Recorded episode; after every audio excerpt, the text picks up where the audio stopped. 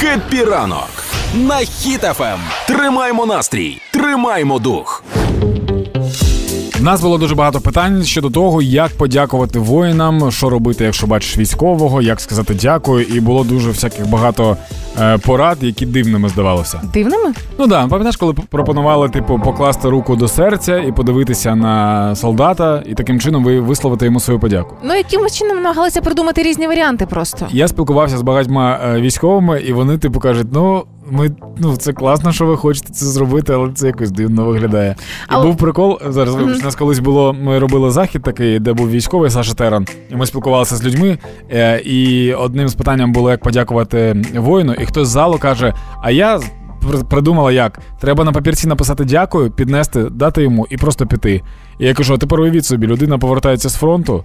До нього підходить незнайома людина, дає якийсь папірець і йде. Ну мені здається, це трошки, трошки напружує. Але з'явилася інша чудова ініціатива, щоб подякувати захисникам. А, ініціатива називається Лист до воїна. Можна м, написати лист, але це буде електронний лист, висловити все, що ви хочете сказати, будь-які слова подяки. Це може бути або анонімно, або ні. Це вже як ви самі захочете. І всі листи в повному вигляді передаються саме хлопцям-захисникам. Листи ці пишуться безкоштовно. А, причому ви самі обираєте, чи буде він анонімним чи ні. Це спеціальна Google форма просто. Я зараз зайшла і дивлюсь. Е, тут є тільки одне поле. Куди ви пишете все, що хочете написати, і в кінці ви або підпишетесь, або ні.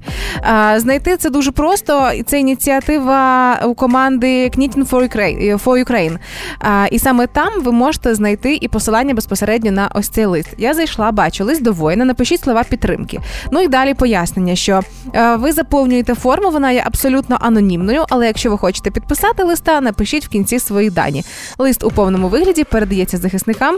Це безкоштовно, але насправді безцінно. І все, власне. Тобто тут уже не потрібно придумувати жести, не потрібно підбирати слова, заїкатися, запинатися, не знаючи, як би сказати правильно, щоб вас зрозуміли і так далі.